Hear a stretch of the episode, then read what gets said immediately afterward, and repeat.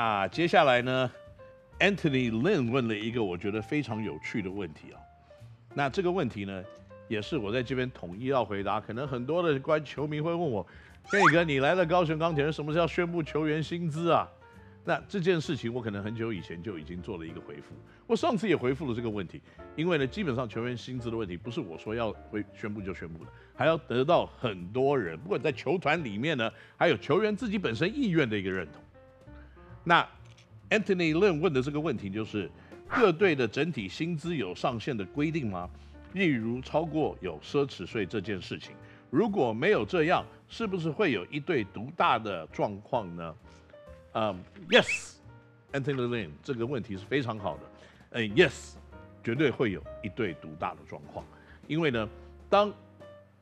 这个你的薪资的上限是无限放大的时候，你可以用各式各样的薪资去挖各式各样的球员，所以你可以别人出一千，你出一千三；别人出五百，你出七百；别人出八百，你出一千二。那这样子一来呢，你把每一队想出的最高顶级的球员全部挖在你的阵中，这个时候你就是一队独大。那这样子的一个标准要怎么样才能阻止呢？就是规范，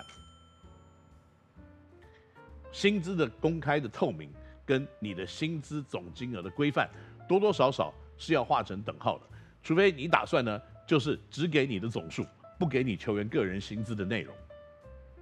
which 我觉得这个也会有一些公信度的一个问号，因为你唯有看到每个球员薪资的内容，你才能真正的知道他给你的最后的薪资的总额是真的还是假的。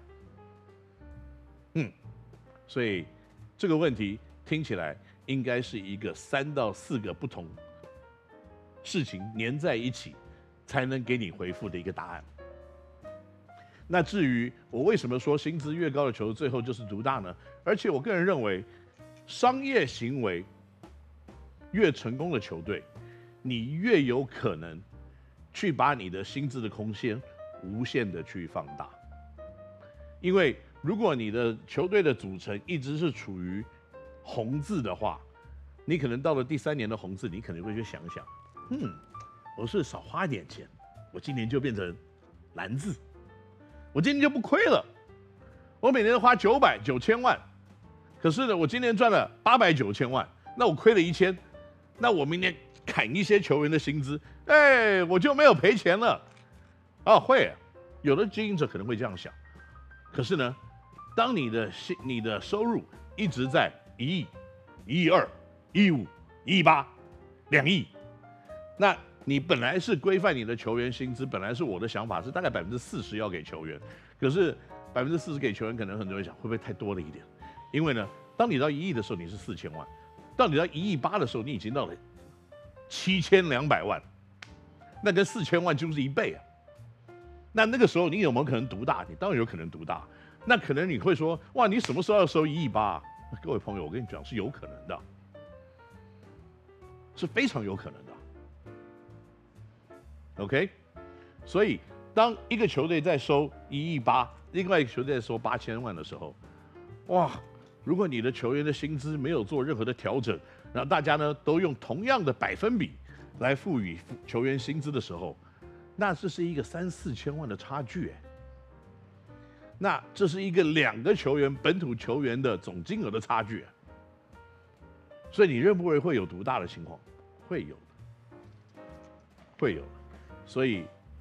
这件事情在没有真正的完全的扩大，变成一队两队独走的一个情况之下呢，我认为这个薪资的空间的上升，应该是我们大家迟早要专注的一个议题。不过这个议题呢，也不是小弟我一个人可以决定，那也是要所有的人都有一个共识，让这个竞争的平台更是在同样的一个标准跟水准以上，大家一起来打拼。我觉得这可能是大家比较想看到。好了。那在接下来这个问题呢，真的是一个比一个刁钻了，啊，Day Logan，他问的这个问题说，Taylor Brown 身高二零一，新的洋将长得也没他高几公分，跟富邦热身赛，一个只会定点投篮，一个只会篮下硬打，一个球商极低被本土守死，到底是怎么讲挑洋将的？OK，一个定点投篮是 Vince Jackson。他那天投进不多，三颗三分球，投三中三了。一个只会篮下硬打，他好像有投进两三颗三分球，好像也不是只是篮下硬打。不过篮下硬打的比例的确是高了一点。那他有两球直接切过 Chris Johnson 上篮，那也有快攻的得分，所以也不只是只有篮下硬打。那场他二十六分、十六篮板跟三助攻。那另外一个球商极低，被本土球员守死，那应该是铁米啊，就是 Femi。那铁米那天是他铁的那一面出现了，怎么投怎么不进，然后他又完全不适应比赛的节奏跟碰撞，所以你如果要一一战定江山，然后呢就把他说死的话呢，那我相信下一场比赛的三十四分的个人得分可能会让大家改变一下这个感官。那二十六分呢，十六篮板三助攻，下一场比赛得了一个八分，我觉得也让很多人有不同的感官。所以到底要怎么来选择？你问我你是怎么选的？也不是只有我一个人选，也有教练的因素，也有各式各样的因素。那你认为 Taylor Brown 真的是比这三个都好？我不知道会不会是，因为 Taylor Brown 我自己观察，他的确是一个蛮全方位的球员，而且非常的拼命。个人来说，我也很喜欢他。可是如果你把接下来钢铁人可能的杨将的阵容，跟他打同一个位置的人来跟他做比较的话，那我现在不方便讲跟他打同一个位置的人会是谁了。不过，如果到时候你看到跟他打同样一个位置的人是谁，你再拿他来跟到时候的这个人来做比较，那你那个时候来判断这个选择是好或坏的话，那我觉得那个时间点可能会比较正确一点。因为你现在不能拿现在的状况来相比，因为热身赛打完了以后，到明年的这个时间已经没人记得热身赛是什么东西了。OK，所以这个。身高的确有的时候是一个很重要的事情，但是他的球风跟位置，还有他真正打同一个位置的比较的对象是谁，我觉得这个才是可能最后挑选人才呢最大的一个一个问号的地方。那实际上，如果到时候要打同一个小前锋的位置的人呢，是 Many Harris